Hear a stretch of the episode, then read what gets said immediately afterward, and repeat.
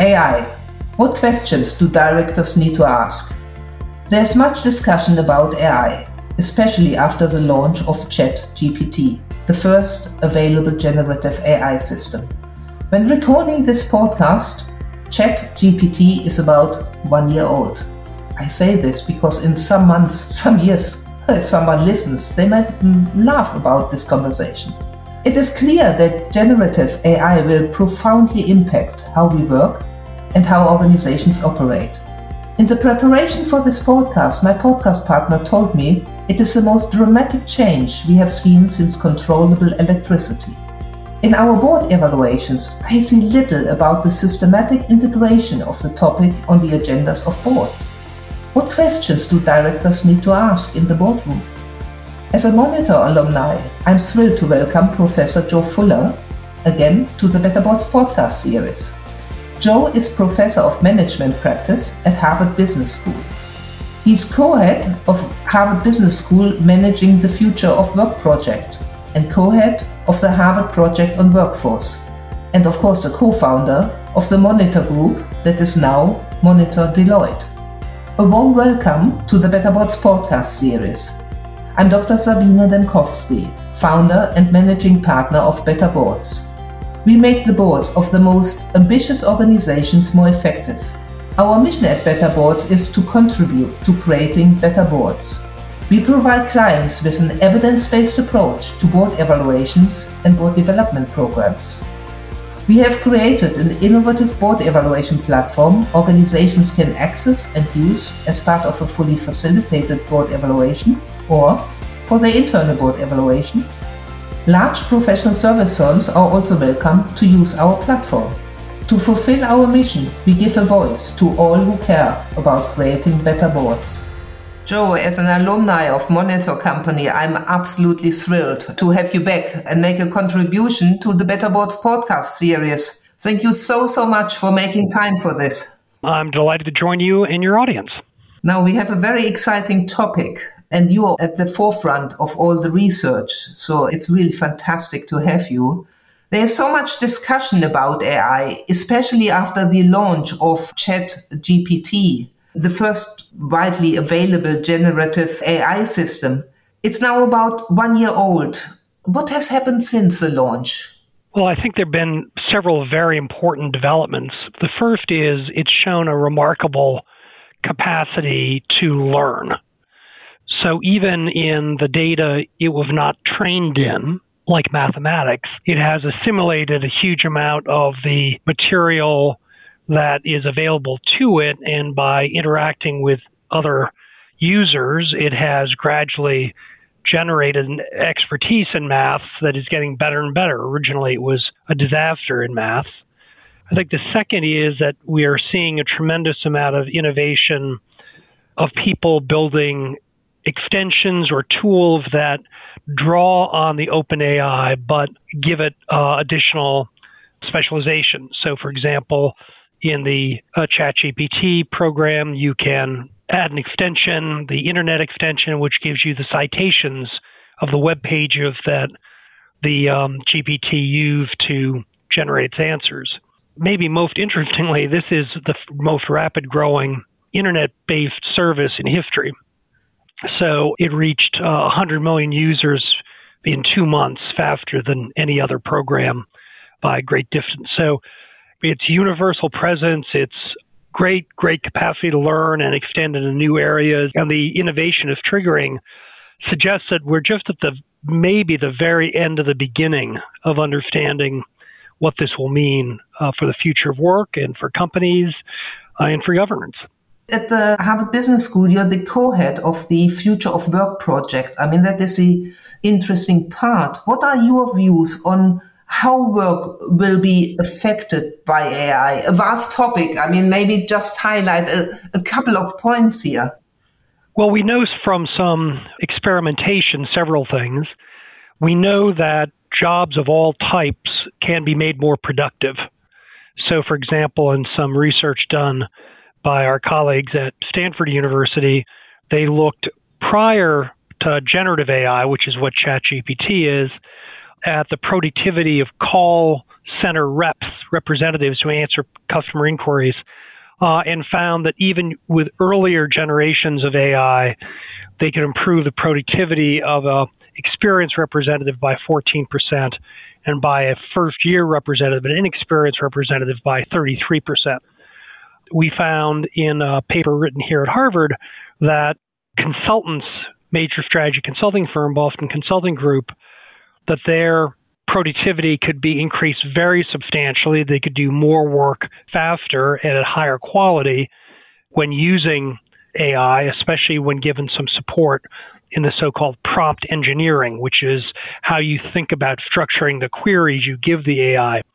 But I think the most interesting data from that study was not merely that the consultants became more productive, but that the consultants who had achieved a lower performance ranking at BCG prior to using AI, their productivity gap with the highly rated consultants at BCG was closed dramatically. Wow. What it indicates is that AI is in part a leveler where it bolsters people's performance, maybe reduces some of the spread in performance in organizations. And it's also one final thing I'll say is that AI is very, very good at doing routine work. Mm-hmm. So a lot of the tasks it's going to substitute for are really rather dull tasks. And so, in addition to making people more productive, the data is very, very definitive that it's going to make their jobs more interesting by making taking away the elements that they find most dreary, that they don't look forward to, that they may even resent that they have to do as part of their routine work. Now, you work with very well known large corporations. How are they approaching the adaptation of generative AI? I mean, you're at the forefront in the US. What can directors in other parts of the world learn from these organizations? Well, I think there are several very important lessons to learn, but let me caveat it by saying the large companies that I'm working with are, in fact, learning themselves, sure. uh, in part because the technology is changing so fast that they, by the time they decide to take some action, there's a new wrinkle or feature they have to think about. I would say a lot of companies are being very cautious about AI. They are not uh, applying it despite as widely as they might, despite recognizing its great potential to improve productivity. I think their anxiety about applying it is rooted in both a concern that their data will somehow be compromised or released into the wild, we say, so that it somehow becomes part of the model that they're using. I think the other is they're very, very concerned about changing their processes and getting their personnel to come along. And I think two or three quick lessons. The first is it's important for companies and employers to help demystify AI for their employees. AI is is the subject of a lot of uh, spurious reporting, a lot of rumors. Yeah. Uh, interestingly, there's data that workers estimate that there'll be a very profound impact on over 60% of work because of AI. But when they asked whether they'll be effective, only less than 25% say, oh, yes, I will be affected. So there's some disconnect in understanding it. I think companies also have to be more broad minded in their thinking about AI. Many are approaching AI as if it's some kind of super software as a service, SaaS product, and asking questions like, well, how can they, this make my current process more efficient? In my view, that's entirely the wrong question. This technology is so fundamental and so astonishing in its breadth that the correct question is how do I build the processes to make the most of this technology? This is a revolutionary technology, not an augmentative technology. And management and boards, I think, have to be aware of that and apply the appropriate level of attention and governance to ensure that the revolution is a successful one. Now, in the board evaluations we conduct, we see very little that the topic is integrated on the agendas in a very systematic way. I mean, it's almost something that needs to be on the agenda on a regular basis in order to keep up with the developments. And yet directors don't seem to have the know-how at this stage to even ask the right questions. I think that's correct. And in fact, it's also true of C suite executives. Many of them don't know what the right questions are to ask.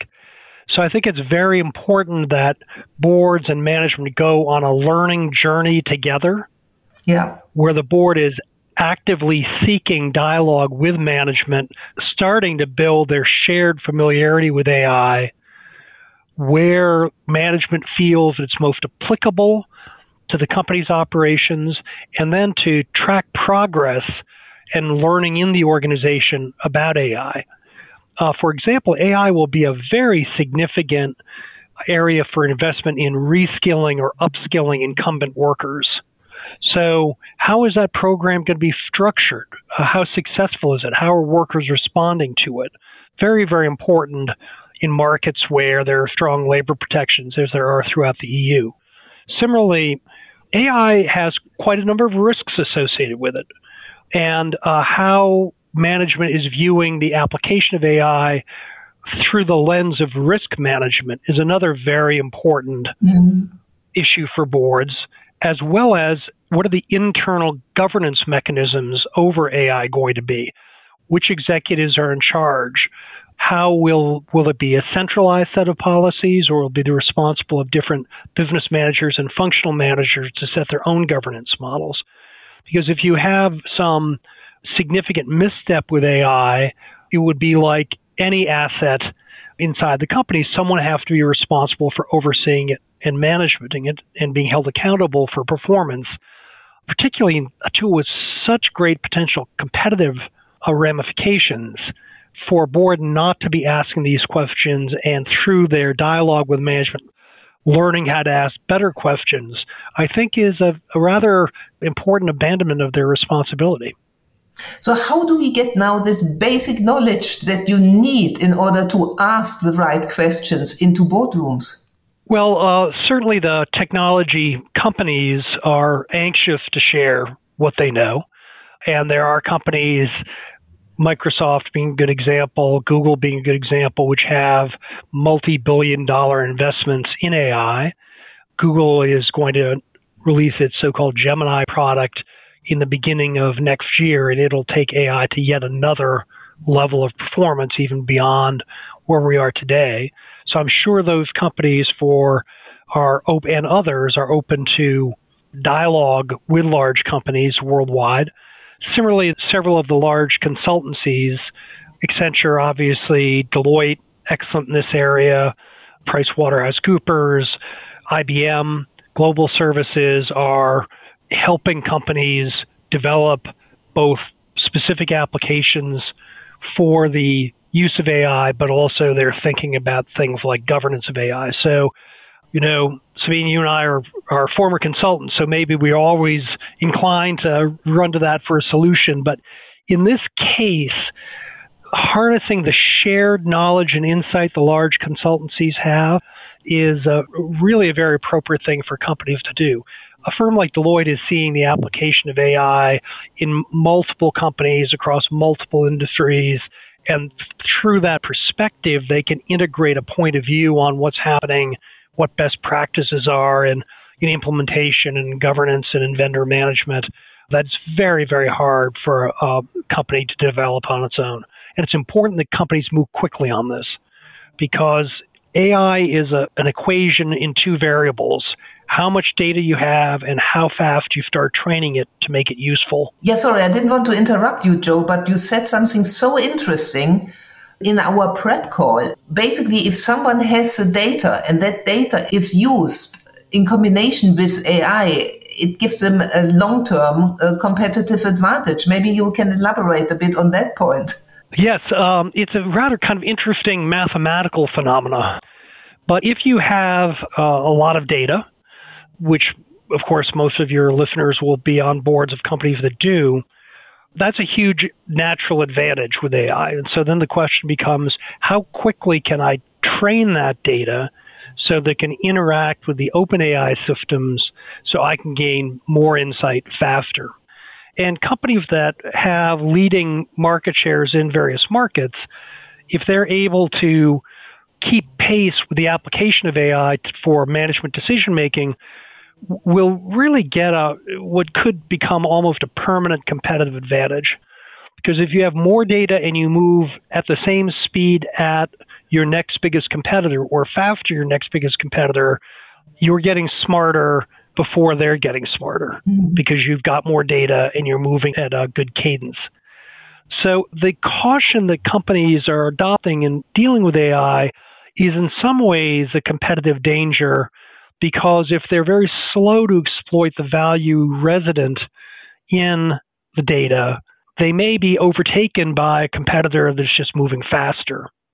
And once you get that advantage, it should compound and almost literally become impossible mathematically for the lagging company to overtake the leading company in using AI unless the leader stumbles sometimes in the future.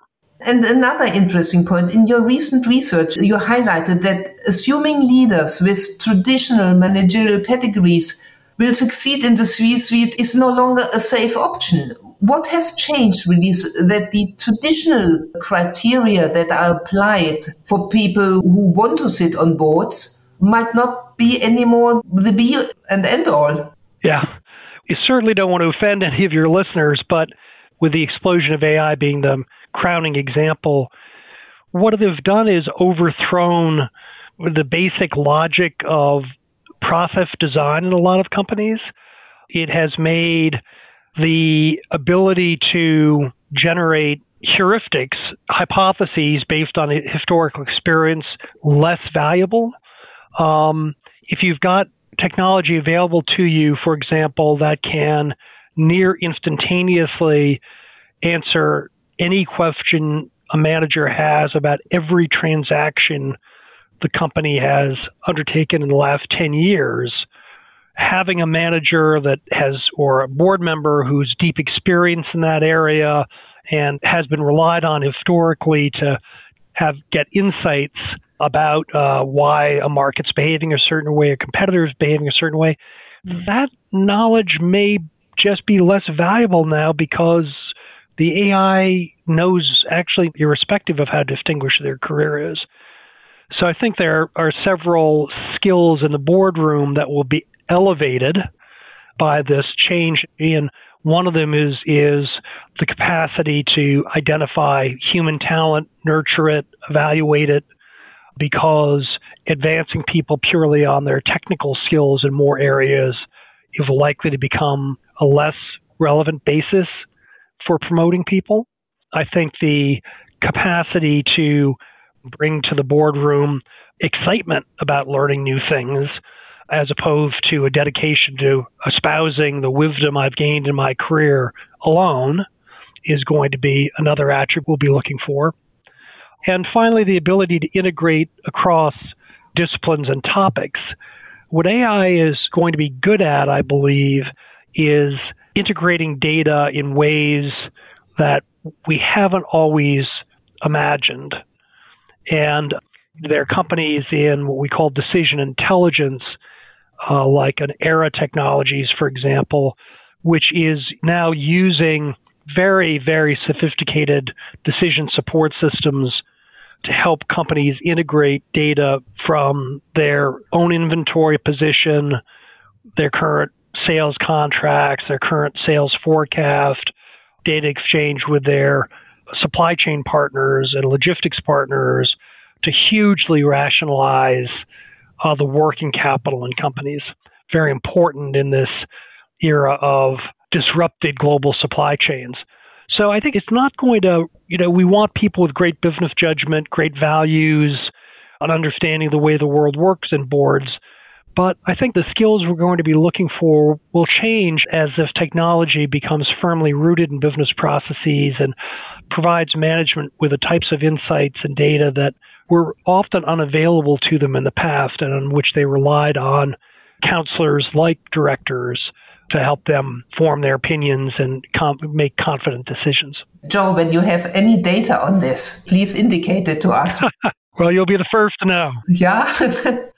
Sadly, we have to come to an end. I always ask at the end, what are the three things our listeners should take away from this podcast?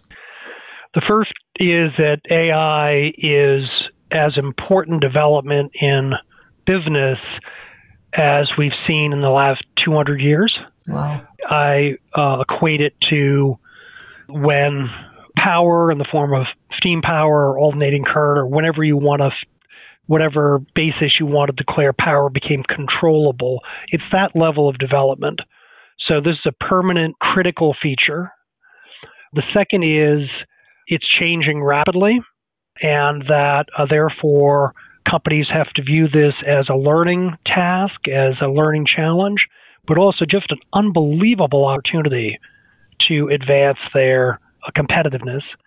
And the final thing I'll just leave, which because we haven't discussed it too much, is that AI is a very powerful tool, and a powerful tool in the hands of bad actors is something where we've all we've known is a risk, and companies have to be very wary of.